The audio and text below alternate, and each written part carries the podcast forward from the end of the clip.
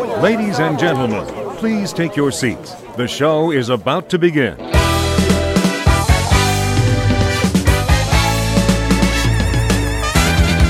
Talk about podcasts. In this episode, we are going to talk about women and entrepreneurship.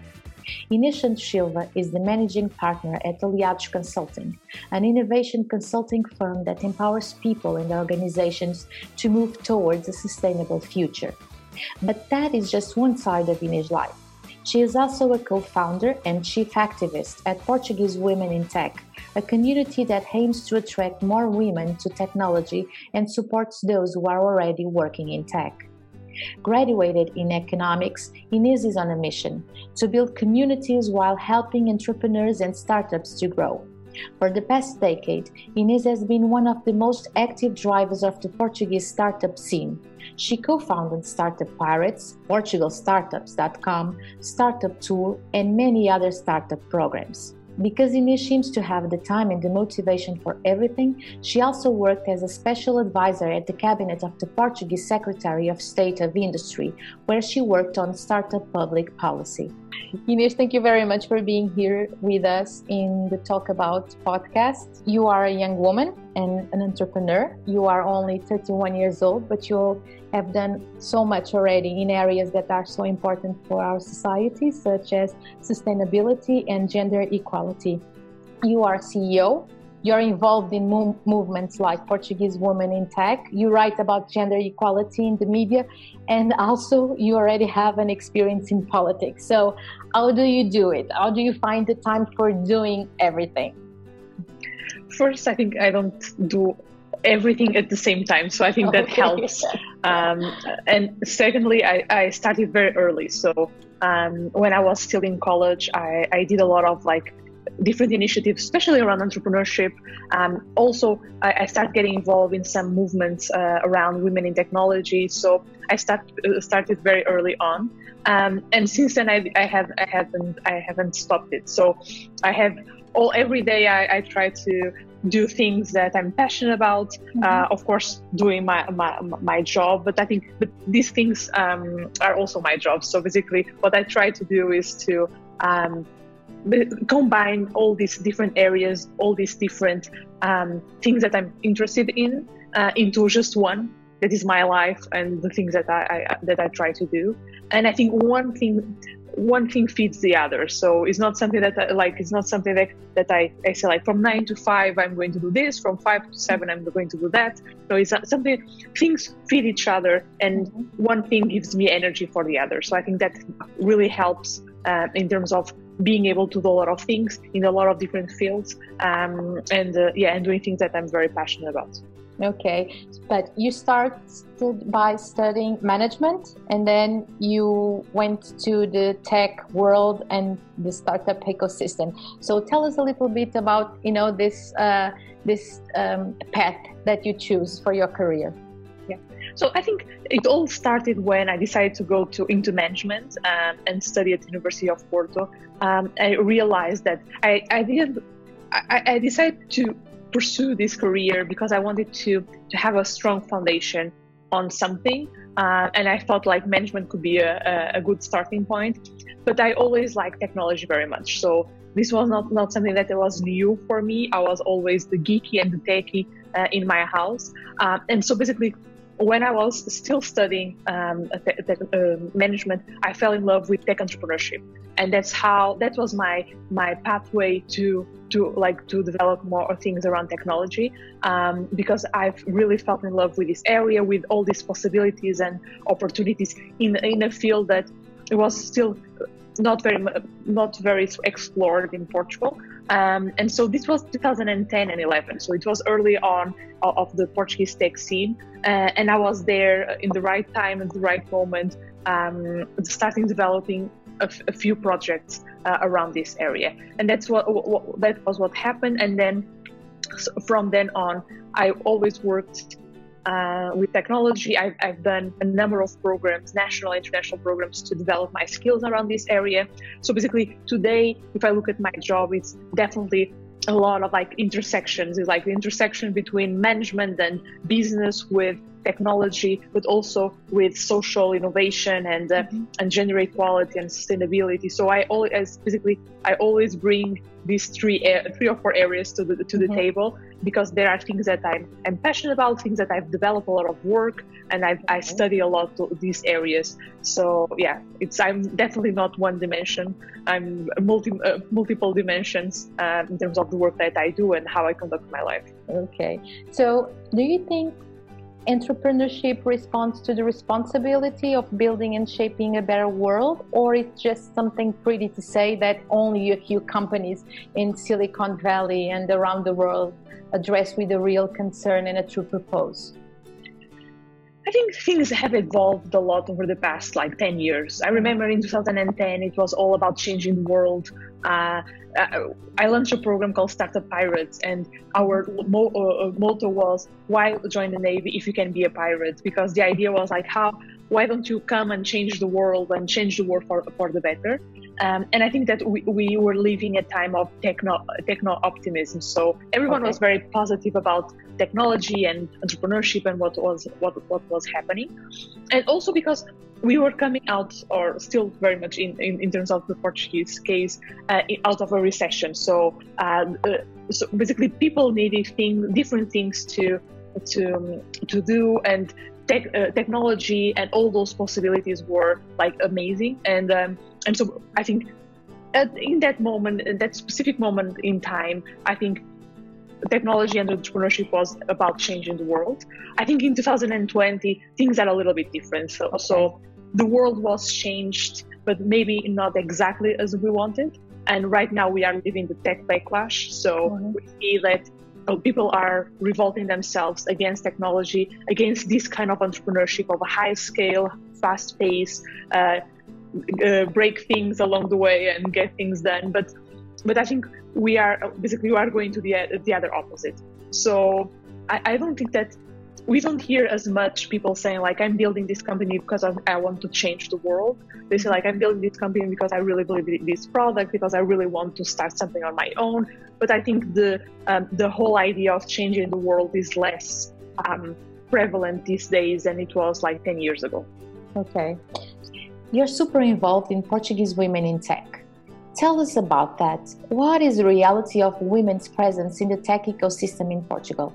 Last year, Portuguese Women in Tech and Deloitte published a study, Pioneers, that brought this reality to the public eyes. 38% of women in technology in Portuguese market have already felt that they were earning less than their peers just because they are female and half of them also felt discrimination in promotion processes.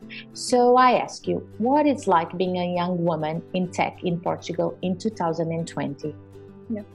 I think we, we have to think about a few things here. Um, so there is like the individual case where mm-hmm. if you talk with someone uh, in technology, we have completely different experiences. We have people that tell us like, ah, oh, I have like my experience is great. I'm in a great company. I feel supportive. Uh, I feel that I can grow, um, and, and basically that's the that's very positive and and um, and and it happens a lot of times. Something that also happens a lot of times is like uh, women in technology sharing with us that in their, for example, their recruitment process, some of the questions that were asked were completely inappropriate, um, and they were asked because of gender. Um, and and when I say inappropriate, is like they were asked like if in school, for example, they were the ones doing the report and or, or uh, just the report, or also the the work and the project around uh, around it. Okay. So things like this um, mm-hmm. that that I think uh, that are still like a lot of there are still these kind of questions happening in the in the in the market these days and also we feel like especially after a few years um, and especially after motherhood um, a, a, lot of women mention exactly like okay so now that i'm a mother the expectations in, uh, in terms of like what i can do and i cannot do are basically are different. So and then because they are different so the in terms of like the opportunities that are out there are also different. And then that uh, basically makes that women start, stop progressing and uh, developing their careers. So this is still the reality of the uh, of like being a woman uh, in, in technology in, in, Portugal, and I think around the world. It's not like okay. not like Portugal is necessarily special in this case. Um, we also, but we also know that. And I think the numbers here, so this like there are the individual cases, but then the numbers also matter. So only 40, 14.4% of the uh, uh, professional, the IT professionals are women. This is actually below the European average. The European average, I think, is 16.3%. So mm-hmm. it's not much below, but still is below the European okay. average. Yes, but I think worse, mm-hmm. Uh, just like to add something, worse than that is that um, only 12, 12% of the IT students right now in Portugal are women, which means that going forward, we are actually going to see like less IT professionals, uh, women, uh, female IT professionals in the field than we see right now. So things are not improving. Things are things are actually getting worse. And I think this is actually a very important message because most people believe that with time everything is going to be great, but that's not necessarily what we are seeing. Okay, but how can we as a society can shape and change this reality so we can have more uh, women in the tech market? By, educa- by the education system what else? What we can change and do about it? Yeah so i think it's in the education system but not necessarily um, it's it's basically if you uh, everything starts when girls and boys are five six years old um, and a lot of the initiatives that we are seeing, and also a lot of the initiatives that we do at Portuguese Women in Tech, usually target uh, like a, a older, um, basically older target. But what we are seeing right now is that we have to start making a difference very, very early on. I, I recently read a, a study called the, that was about something they called the brilliance bias. So basically, they asked um, five year old boys and girls if they were able to do a very very demanding task. And every uh, uh, uh, both both genders said that yes we can do it almost 100% when they are six years old things changed uh, changed. So boys uh, 60 i think it's 65 65% something like that said that yes they can do it but only 40, uh, 43% of the women say, yes, I can do it. Okay. So this is five to six years old. And what happens is that girls go to school exactly. and they are basically, for some reason, and, and I, I'm not saying, I don't know exactly why, but for some reason, something happens where because uh, they, they lose confidence that they can actually perform and do a, a very, very demanding task. And I think part of this is explained for the fact that um, if you go to any history book or any book, you only see things done by men. So we don't see. So there's the queens or there are the kings. We, we, we only know the, the, the name of two queens actually. Um, there like the inventors, the the explorers, the uh, exactly. uh, adventurers, and so men. on. Every mm-hmm. everyone is a man. I was seeing.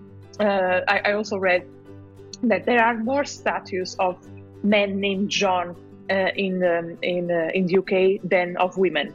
Okay. Uh, there are more CEOs named John than CEOs women.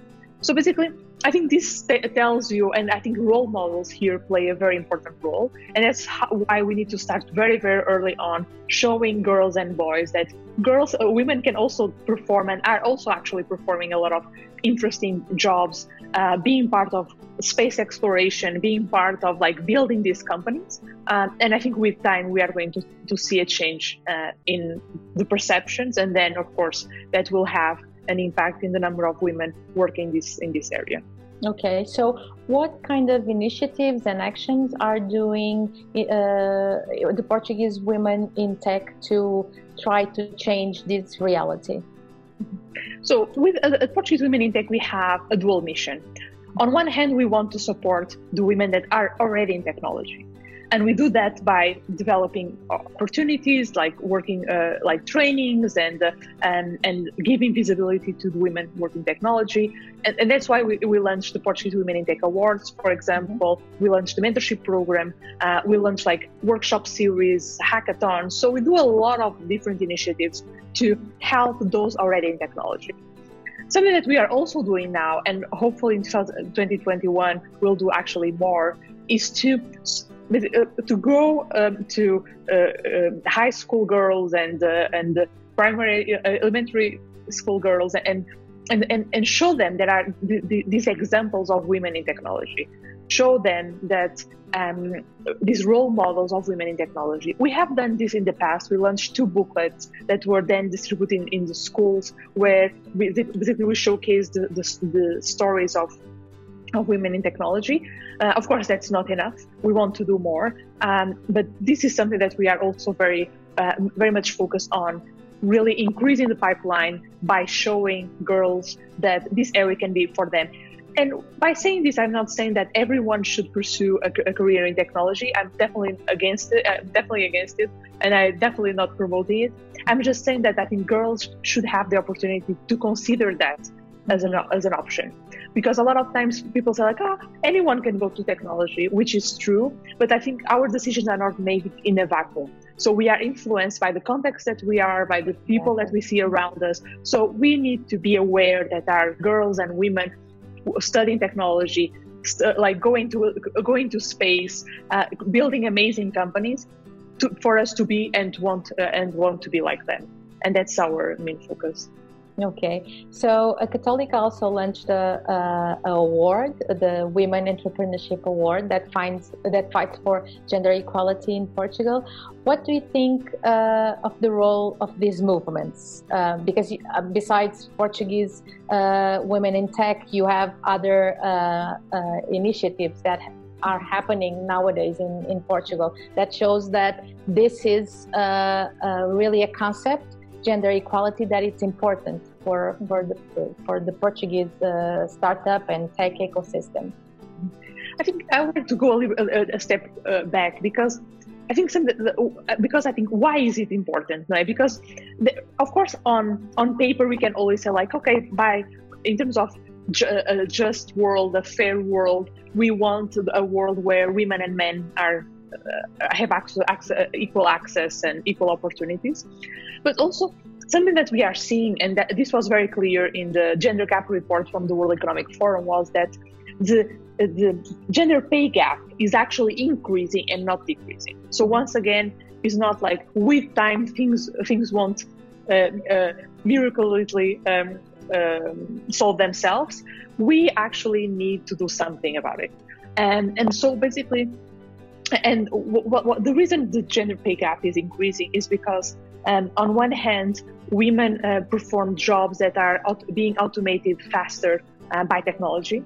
Women still don't access many jobs in the um, in this area uh, of this uh, the area of technology. That is the area that is increasing like growing the faster where salaries are increasing the opportunities more, more opportunities exactly. And third women still don't access capital and this, uh, for you to have an idea, for every $100 in VC money, so venture capital money that go go into startups in port, uh, in Europe, sorry, 92 go to go to um, teams only of men. Okay. So eight dollars actually are left on the table for teams of women or teams of women and men. Um, and I think this uh, uh, this is what we need to understand. This is the reason why we need to make uh, to, to actually do something around this. And that's why I feel these movements are so important. So, so some of them work more towards women, female entrepreneurship. That's mm-hmm. a whole area on its own where I think the numbers for Portugal are only 2% of the tech companies in Portugal are built by women. So 2% is a very, very low number. Mm-hmm. Um, and then uh, I think it's even lower um, then I think on average, again, lower than the average European average, and uh, if you if, if, you compare compare ourselves to the US uh, as well, lower. Um, and then, um, but and then there are movements like of women in business where still there's a lot of things to, to be done. And then there are movements of women in technology that focus more on training, another focus more on visibility, another fo- focus more on community. So there is space for everyone, and there is so much work to be done and so many things that we need to get done um, that of course there is space for everyone. And i think uh, and and we are, have been working more and more together with each other to uh, accelerate um, the our basically the our goals. So uh, yeah i'm i'm a I, I believe in movements and i believe movement, movements can make a big difference Okay, but regarding the the access uh, to capital, that it's a very important issue, as you as you pointed out, um, for women to be able to stand up and be uh, uh, in a larger number uh, in the tech world or in the, internet, the entrepreneurship ecosystem around the the world. Um, do you think that you know, the VC funds uh, also need more women to uh, get more capital to the entrepreneurs, uh, to the female entrepreneurs. For sure.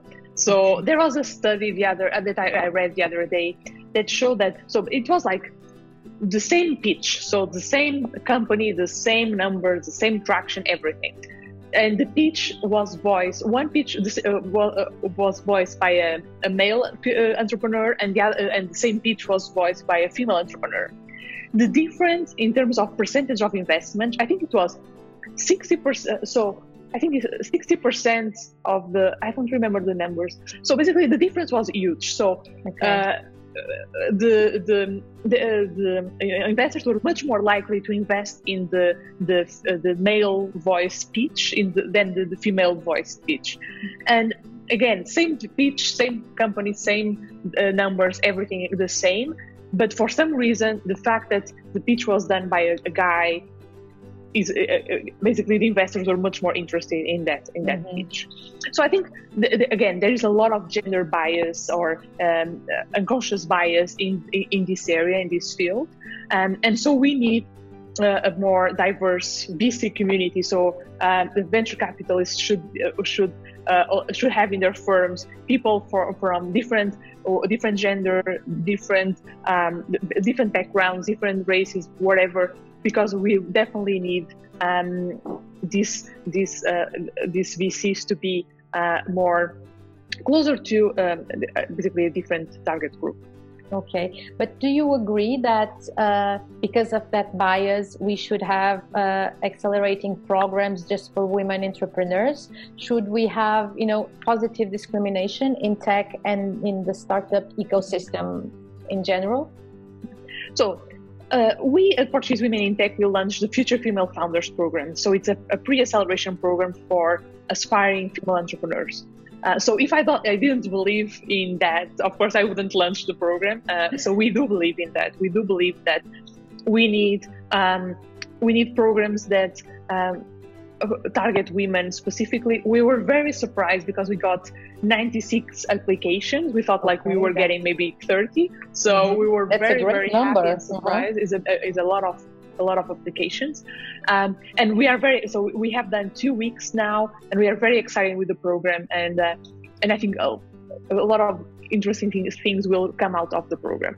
So that's one thing. Of course, I, I do believe then, talking about gender discrimination, if you look at the Pioneers report, that was the last, uh, the last uh, uh, idea, or basically, if when asked, well, like what, when asked what should, uh, should be done to promote or to uh, decrease gender discrimination, mm-hmm. Uh, the last thing that is selected is um, positive discrimination. discrimination exactly. um, quotas are like a very um, a, a, very big discussion everywhere around the world. Um, I usually, I'm, I'm, I'm personally um, um, in favor of quotas, um, but even though no one and and me uh, the same, I, like no one likes to be some uh, in somewhere where they know they are there because of a quota. Exactly. Uh, I've been in places where I knew I was there because I was a woman or because I was young. And but to think that instead of like focusing on that what i try to do is like how can i make the most out of this? Um, and i think that should be the question. We right now we have like uh, we don't have many ceos that are women. We still have so in the public and private companies in portugal we don't have many um, female ceos or female board members. We need more because those women can uh, can be role models and examples uh, to other women that are like just climbing the, the career ladder. So mm-hmm. we definitely like I, I, I believe that we need a positive discrimination towards women. So because we there's so much that needs to be done to get to a point where um, where we have access, uh, equal access to opportunities and, and so on that if the, this helps, um, that's great. Uh, and if it, this helps, uh, we should definitely do it. Mm-hmm because it gives more confidence uh, to to the other women. Uh, uh, but it, it's funny because when you see that you have, when you look to the quota system in Portugal, you you know that you have to uh, go to the the main goal that is to achieve one third by 2020 and you know you look to the boards of uh, the public companies and you see that well we didn't get there as we should so it's like uh, even with quotas it's very hard to to put more women in in the boards uh, I think we we are doing something. So I think things are improving nonetheless. Um, we are not definitely not there yet. Um, I think uh, some some countries are making it very mandatory with big fines. So if if there is big fines, there is big solutions.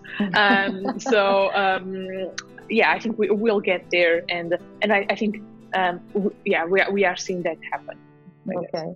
Um, also in in the the startup ecosystem we hear this a lot you know to fail is to learn but it is more difficult for women to fail than it is for men actually it's very interesting that question because um, there is a so we talk a lot about the glass ceiling. So everyone knows about the glass ceiling. So like there is a ceiling and women cannot go any further.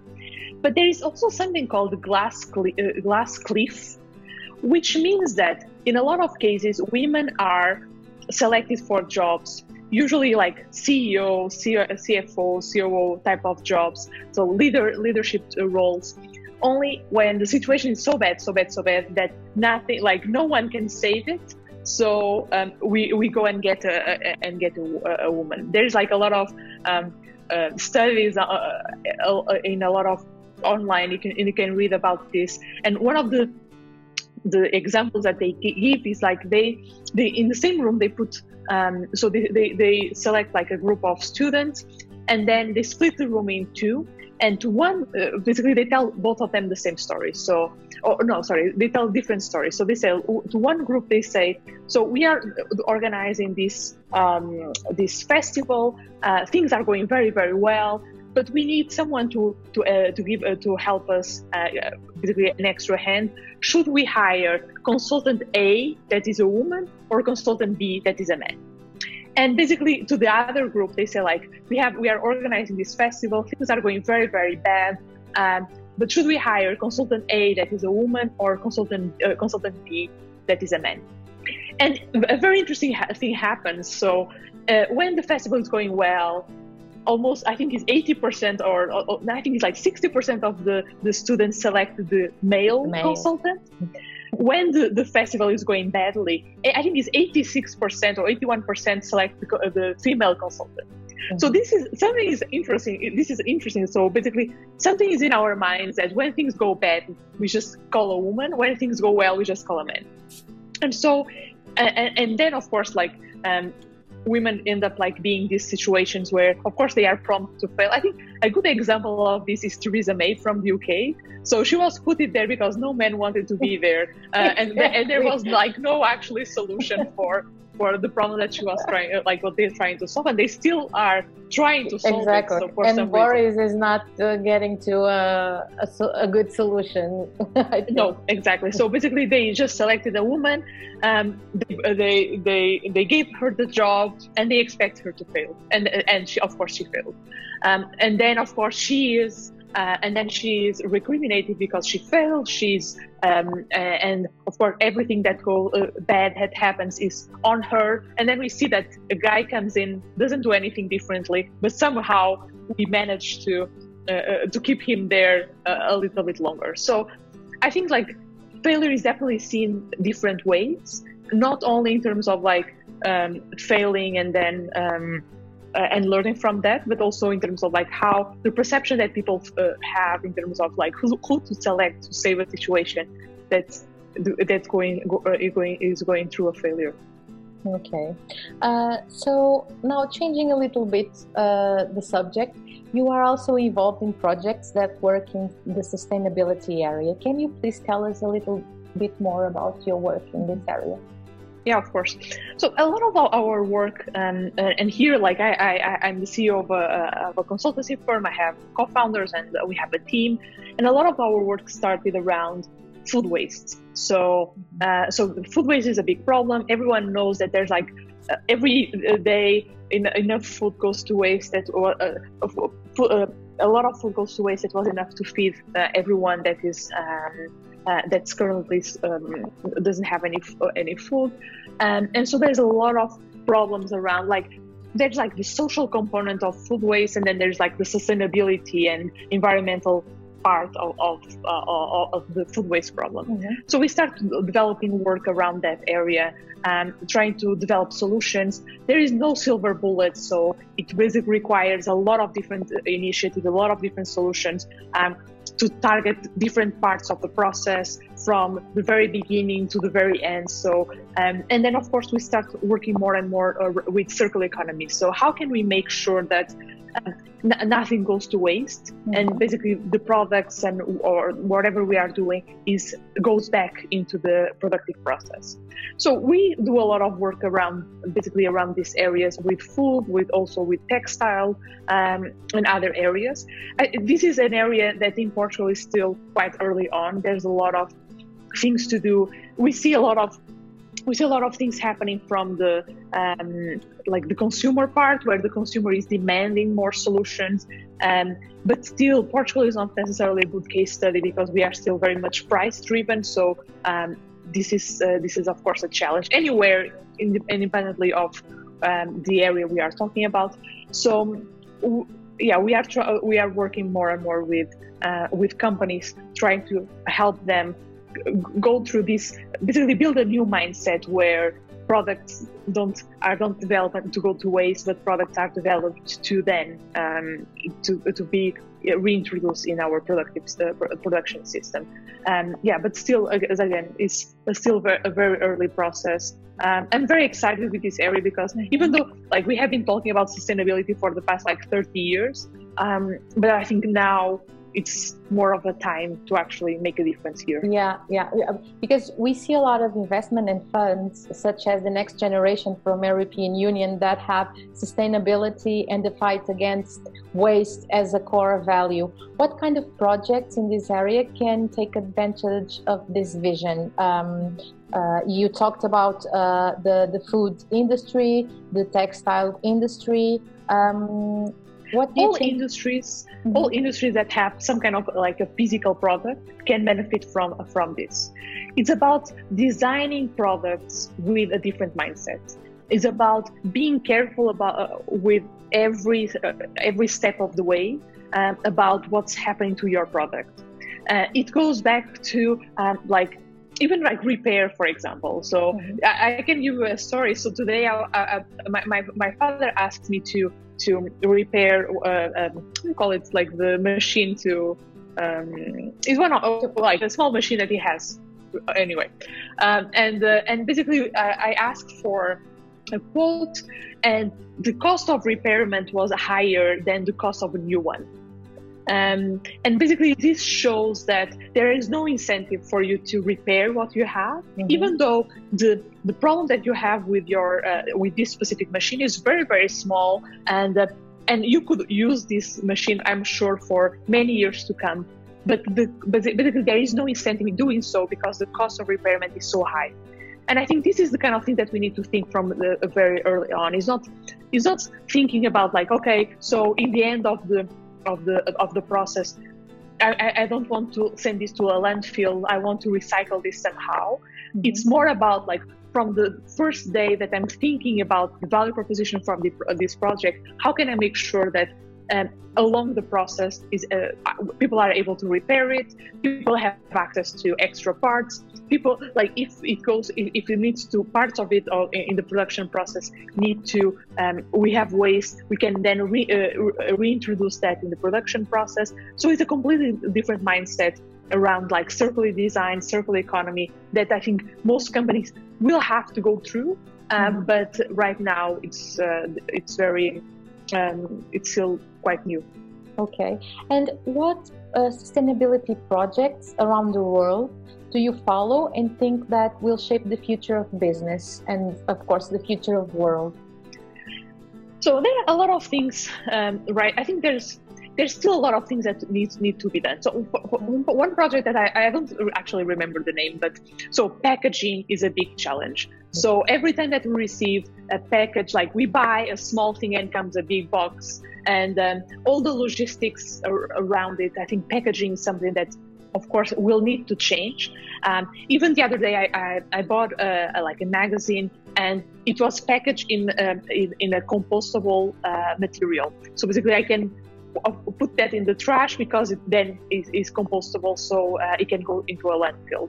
Um, so basically, um, this is an area where I, where I think we are going to see a lot of progress, um, mm-hmm. and I think companies need to start investing in uh, alternative solutions for their packaging because the solutions that most companies are using right now are, are definitely not um, not uh, adequate.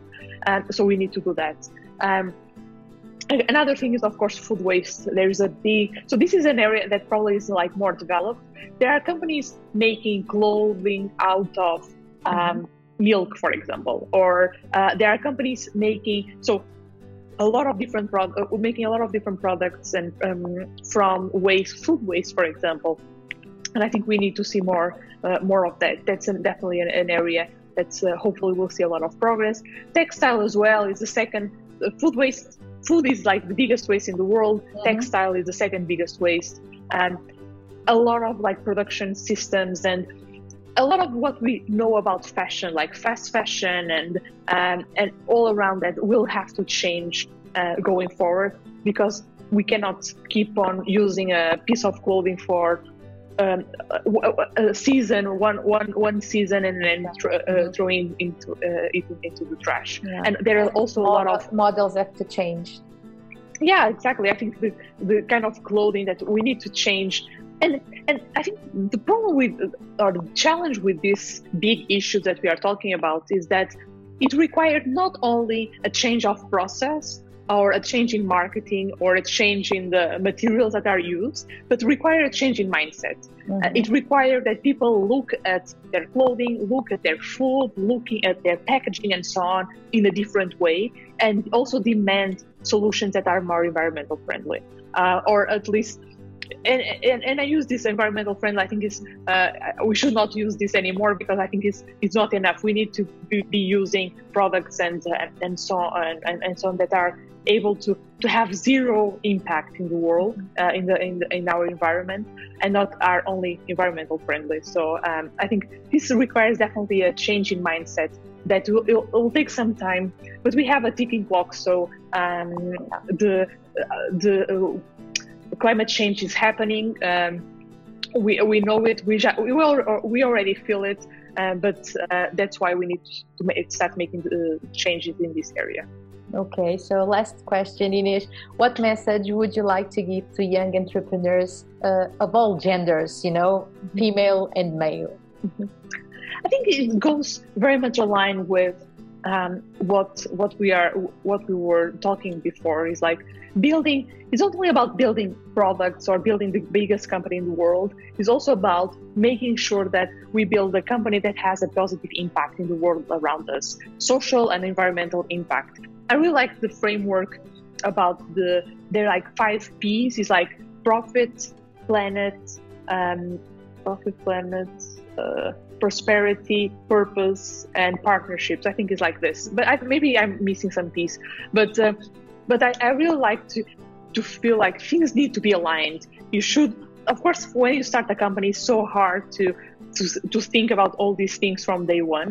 Um, and uh, maybe you don't need necessarily to think a lot of, uh, about everything from day one, but you need to, to care about these things. You need to build a, for you to succeed, you need to build a company that is um, is gender gender and um, uh, race inclusive and uh, diverse and inclusive.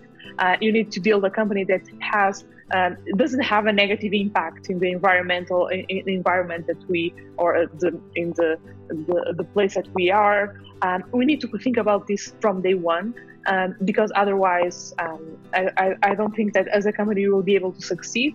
um, because consumers are going to demand to know more about the companies that they, they buy from and and, and and basically to buy from companies that are more aligned with these principles. Um, and oh, yeah and i think that's that's that should be the message. I, even though it's a building a company is one of the biggest challenge in the world and especially building a fast growing company with a uh, technology based um, but uh, but at the same time, I think we cannot forget that um, without a planet that is uh, livable, we we we don't need companies for uh, we don't need companies. We, we need to make sure that this planet keeps being uh, a, a, space for creation, for creativity, uh, for for everyone.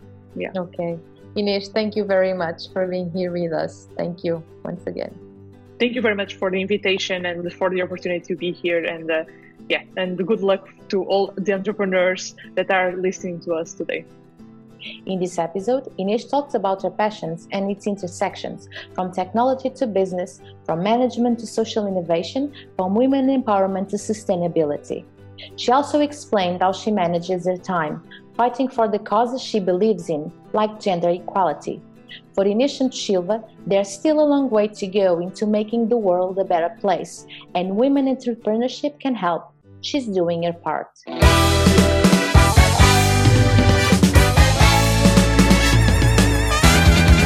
Talk about podcasts.